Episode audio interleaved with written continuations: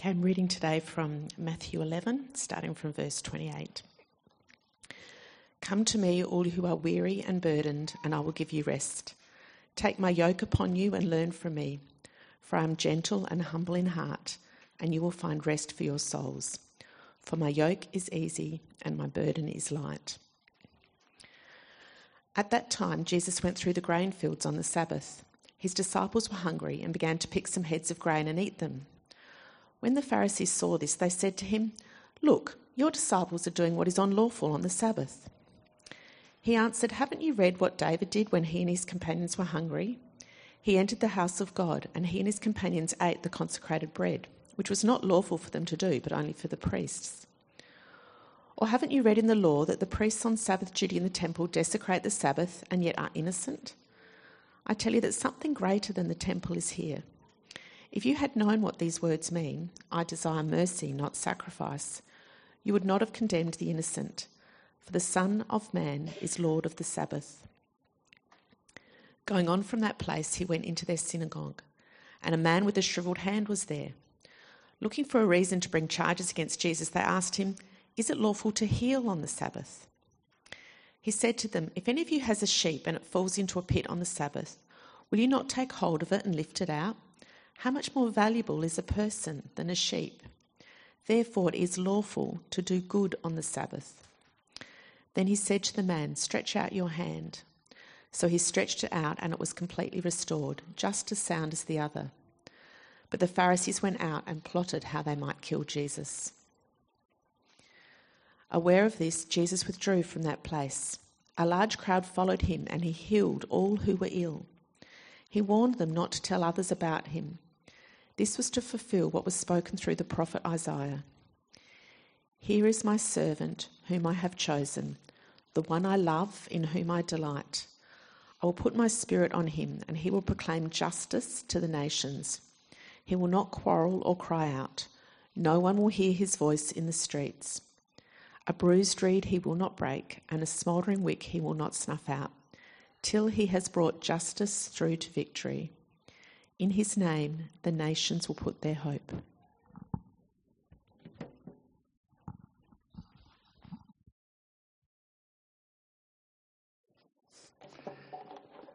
Thanks so much, Bethany. I think in this world we're so used to people making big claims about themselves, aren't we? So take this guy on the screen, Muhammad Ali, one of the greatest professional boxers the world has ever seen. And he said this before a world championship fight with Joe Frazier. "There seems to be some confusion.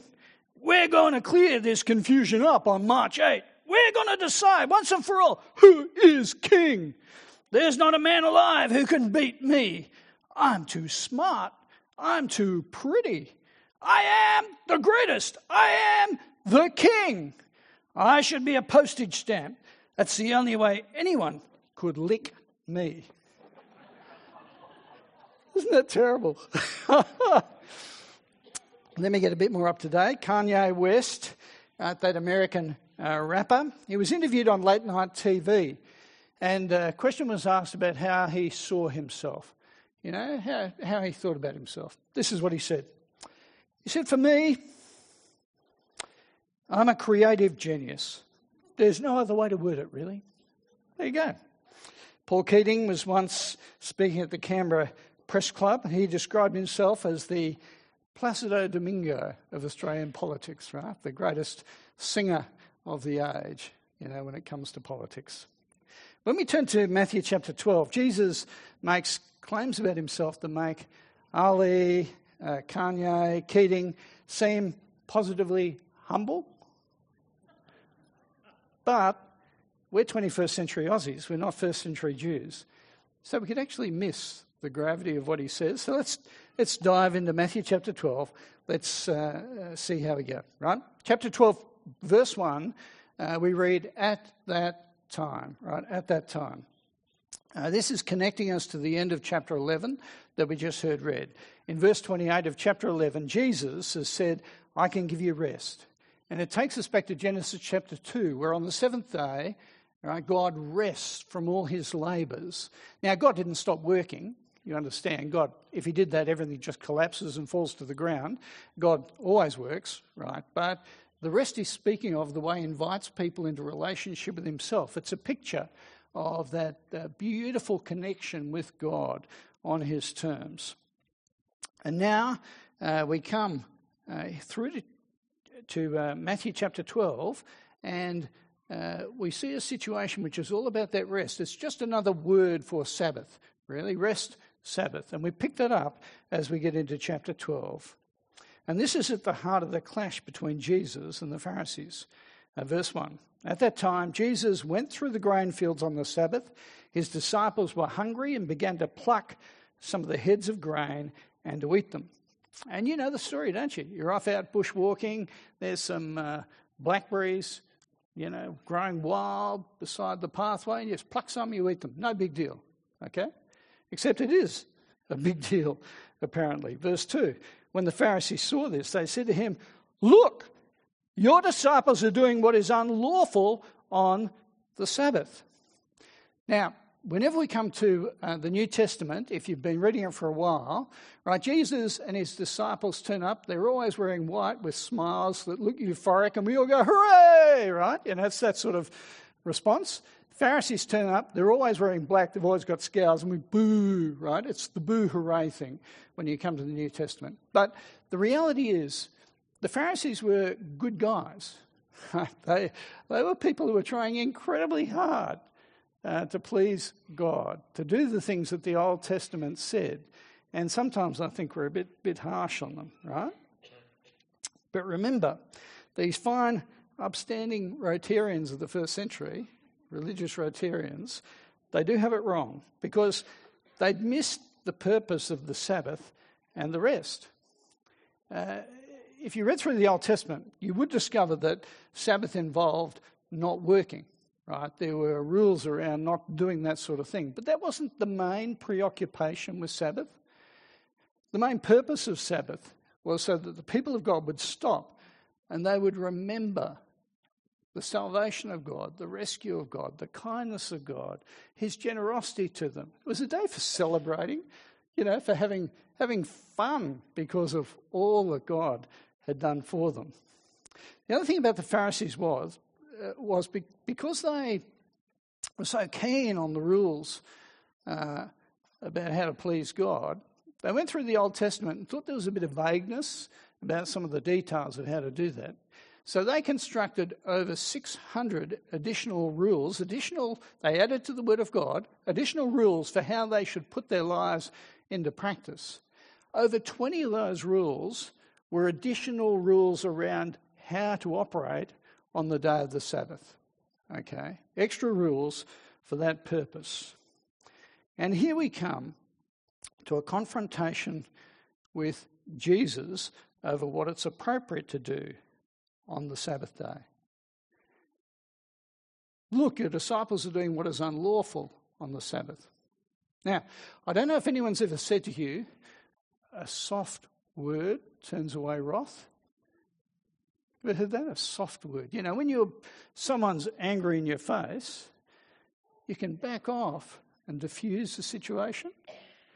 Right? Obviously, no one had said that to Jesus either, because he then responds with statements that don't diffuse the situation. It's like he pours petrol on the fire.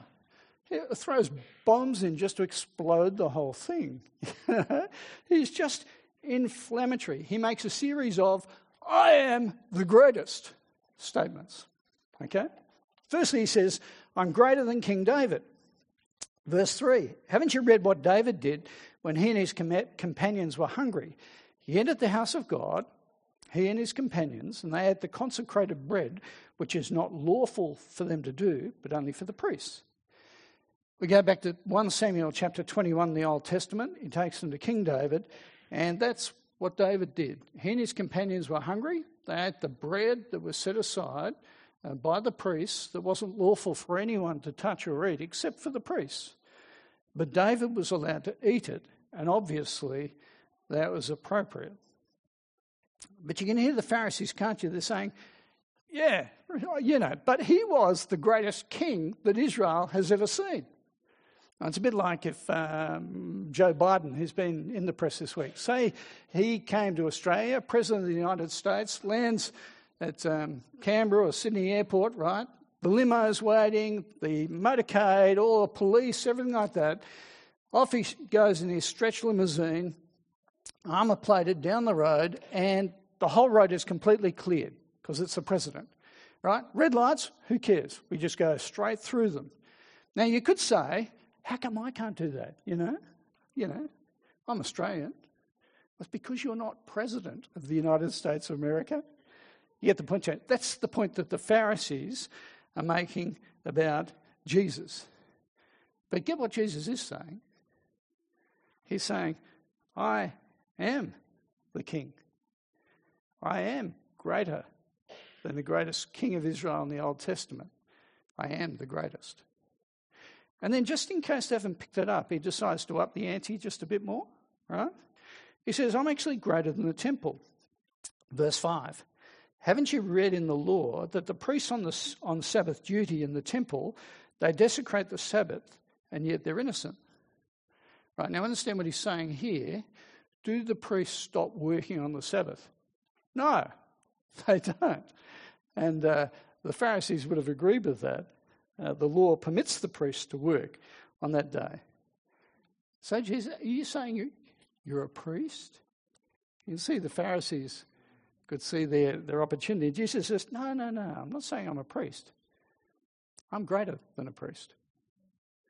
Verse 6, I tell you, something greater than the temple is here. Now, Jesus knew that God wasn't contained by the temple. This wasn't just where God dwelt or anything like that, but it did express the very presence of God among them.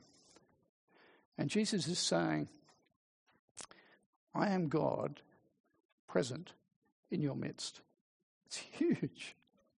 And then he goes on, just in case they really haven't got it, he takes it up a notch further. Verse 8, for the Son of Man, that's Jesus' way of talking about himself, is Lord of the Sabbath.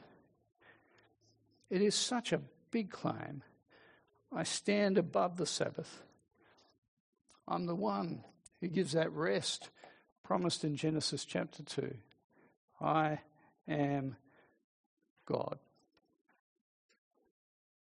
Of course, we all know words are cheap, don't we? Yeah, Muhammad Ali, just before that fight with Joe Frazier, made those outrageous claims, and he lost the fight. He lost the fight.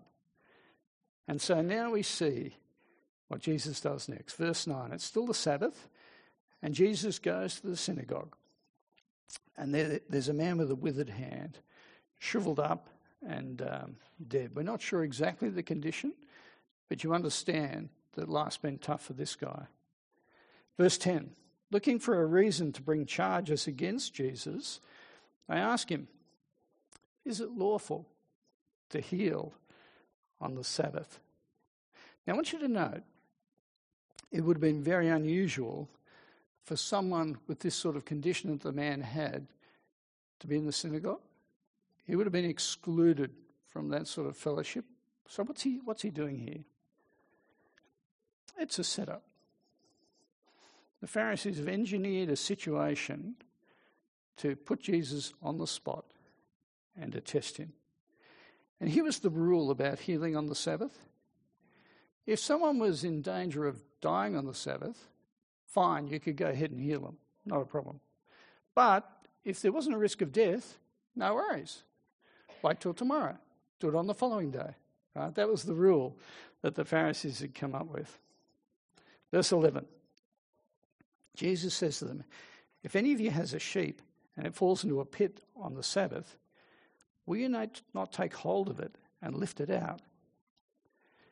How much more valuable is a person than a sheep?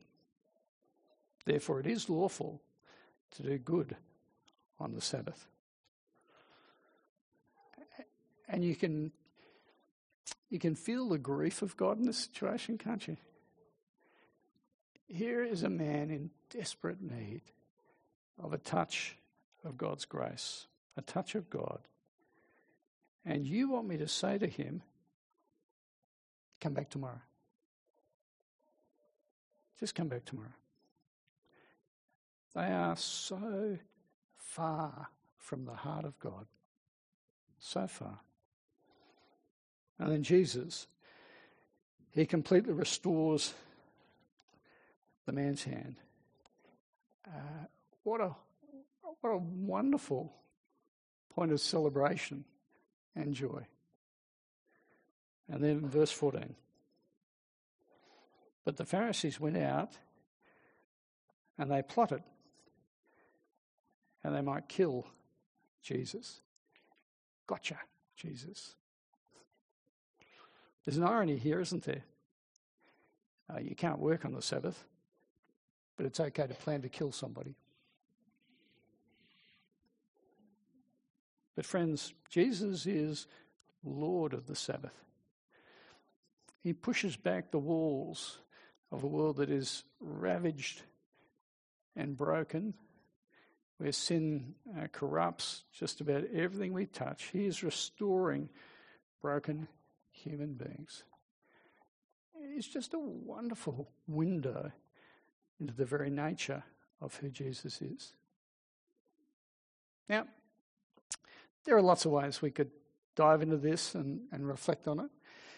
We could talk about the risk that there is for Christians who, especially if you've been a Christian for a while, you forget the wonderful mercy and grace of God and you start to live a layered life. You know, it's the life of accumulated behaviours. You know, you start becoming more Christian in the way you operate. Nothing wrong with that, but you start to rely on that.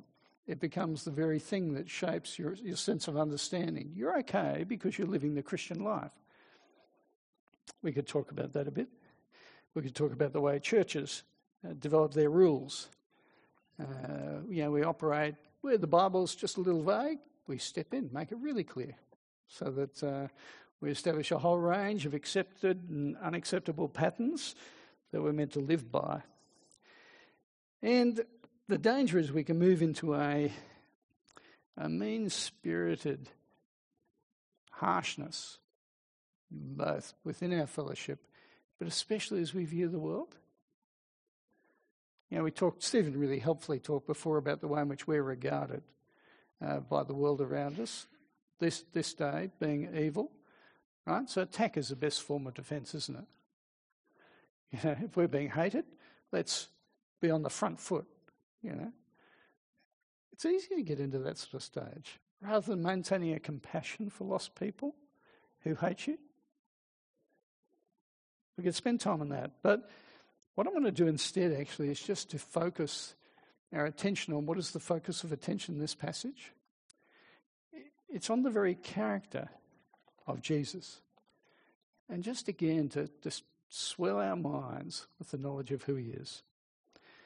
The first thing is, you see here that Jesus is extraordinarily divisive. If we went a little later on in the chapter, I won't throw the verse on the screen, but verse 30 says, Jesus says this, "Whoever is not with me is against me, and whoever does not gather with me scatters." And you understand this context, he's saying to the Pharisees, your rules or my mercy, your way or God's way.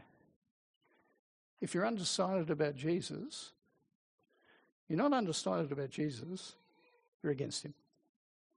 That it's such a sharp and pointy statement. It's really sharp in our multicultural, tolerant, pluralistic sort of world, isn't it?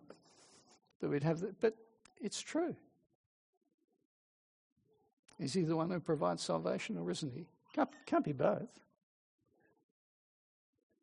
Now, Jesus is saying, choose me. He doesn't say choose the path that's right for you. He's saying, choose me. He's not giving us lots of options. Harsh? Well, friends, he is gentle and lowly of heart. He gives rest. He'll give it to the man with the shriveled hand. He gives it to anyone who will come to him. But also, you, in this passage, you just come face to face with the extraordinary mercy of God So you could come away from this and go, man, Jesus, he just stacks up the miracles, doesn't he? He is so powerful, so authoritative. But you'd miss the main point. The main point is about the amazing mercy of God here. If we go back to verse 7, Jesus says, and he's saying this to the Pharisees, if you'd known what these words mean, I desire mercy, not sacrifice, you wouldn't have condemned the innocent. At this point, he's quoting from the Old Testament book of Hosea, Hosea chapter 6. And he's saying, Jesus, I am completely innocent. I'm full of the mercy of God, and I dispense mercy to the sick. He gives life to the man with the shriveled hand.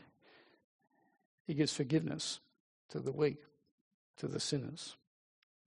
And the Pharisees, who are self-righteous, they don't see the need for mercy because they're keeping all the rules of God, aren't they? If they realised their need for mercy, they would have fallen at Jesus' feet and begged him for forgiveness. So friends, can I ask, do you and are you refreshed in your understanding of the mercy of God? Because as soon as you stray away from that mercy, you become a Pharisee. You can't help but do it. It's either the mercy of God or it's nothing. Before when I talked about becoming a Christian on campus, and when I go past Adelaide University, it just strikes a chord with me and just reminds me that I stand in relationship with God, not because I've lived the Christian life for 40 years, but because God has been merciful to me every single one of those days. That's why I have a relationship with him. Here's, I think, where you can test yourself, whether that's true for you. How do you feel towards the unbelievers around you, especially the ones that don't treat you terribly well? Do you find yourself full of compassion and mercy towards them? Bearing in mind that's the very situation Jesus finds himself in. He is full of grace, full of mercy, full of generosity. But the other thing I want to finish on is to talk about the humility of Jesus. It's interesting, isn't it? It's, Jesus is God walking this planet. He is the greatest. How do you be humble as God when you're walking in the face of the planet? Oh, shucks, the miracle was nothing. Just got it right. Just stumbled upon a solution to the man's shriveled hand. We're used to that sort of self-effacing, sort of false humility in our world. And yet I want to say Jesus, while totally owning the fact that he is God on the face of this planet, is also completely humble. He's not self-promoting like Muhammad Ali or Kanye or any of those guys. After he does yet another extraordinary miracle, remember he's at the height of his popularity at this stage. The masses just love him. And in verse 15 we read this. Aware of this, now at this point it's the plan of the Pharisees to kill him, verse 14. Aware of this, he withdrew from that place. Now you could say, self-protection. Doesn't want to get killed, steps away from the situation. I don't think that's what's going on here. Verse 16, a large crowd followed him and he healed all who were ill.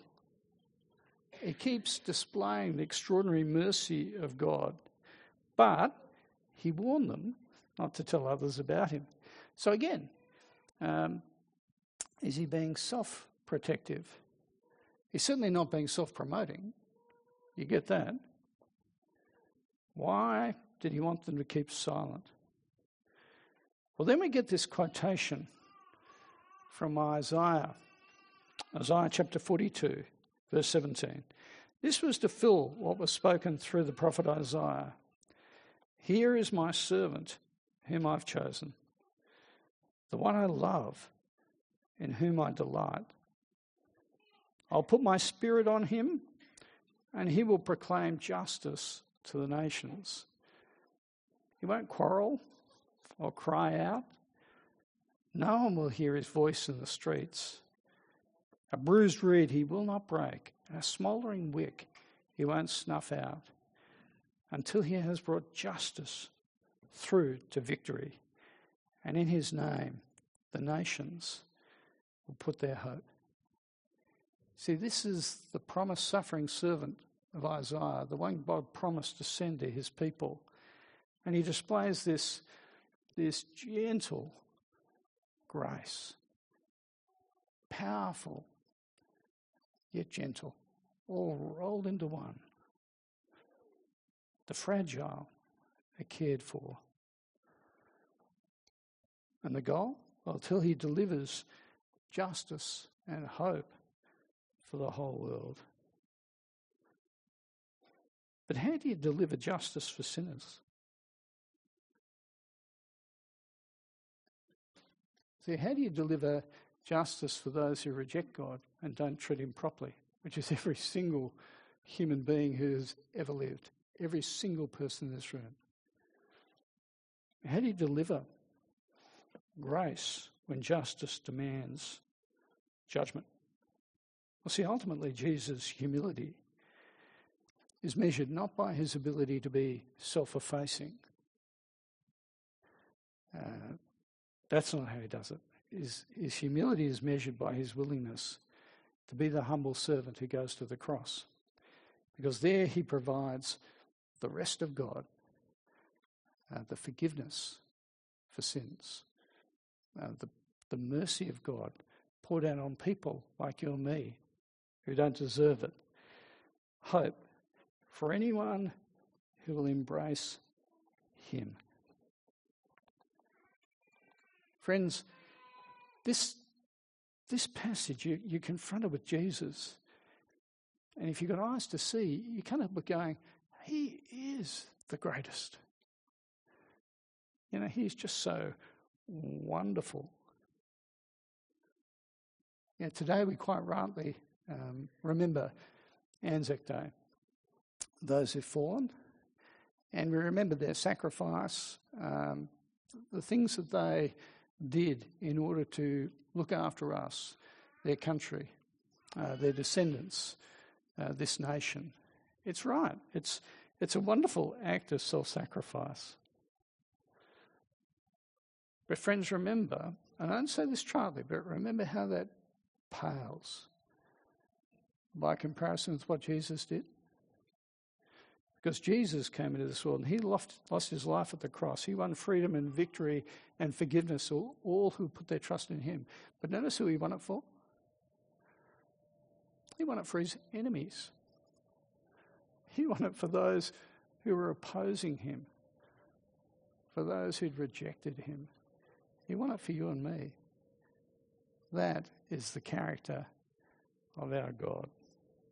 Friends, Jesus is the greatest. He is. And we are just to drink in his wonderful character and his wonderful kindness. Can I pray for us? Let's pray. Heavenly Father, we thank you for being able to stop here in Matthew chapter 12 and read of Jesus' wonderful grace and mercy. Father, we see the strength of his character and purpose. We see his determination to put the cards on the table. But Father, we can't help but be overwhelmed in the right sense by the grace and mercy that we don't deserve, and yet which we share in because of your bringing in your rest relationship with you. Father, we pray that as a church, as individuals, we'll never recover from your mercy. Father, we pray that daily we'll be refreshed in it and encouraged by it. It'll shape all our relationships with other people. We'll deal with others with the mercy that you've shown us. And with those who oppose us, we'll be gentle. And with those who attack us, that we'll be bringing to light in our lives for us, that you'll help us to be countercultural in a world that protects itself. So, Father, graciously go before us. Help us to live for your honour and glory. And we pray it in Jesus' name. Amen.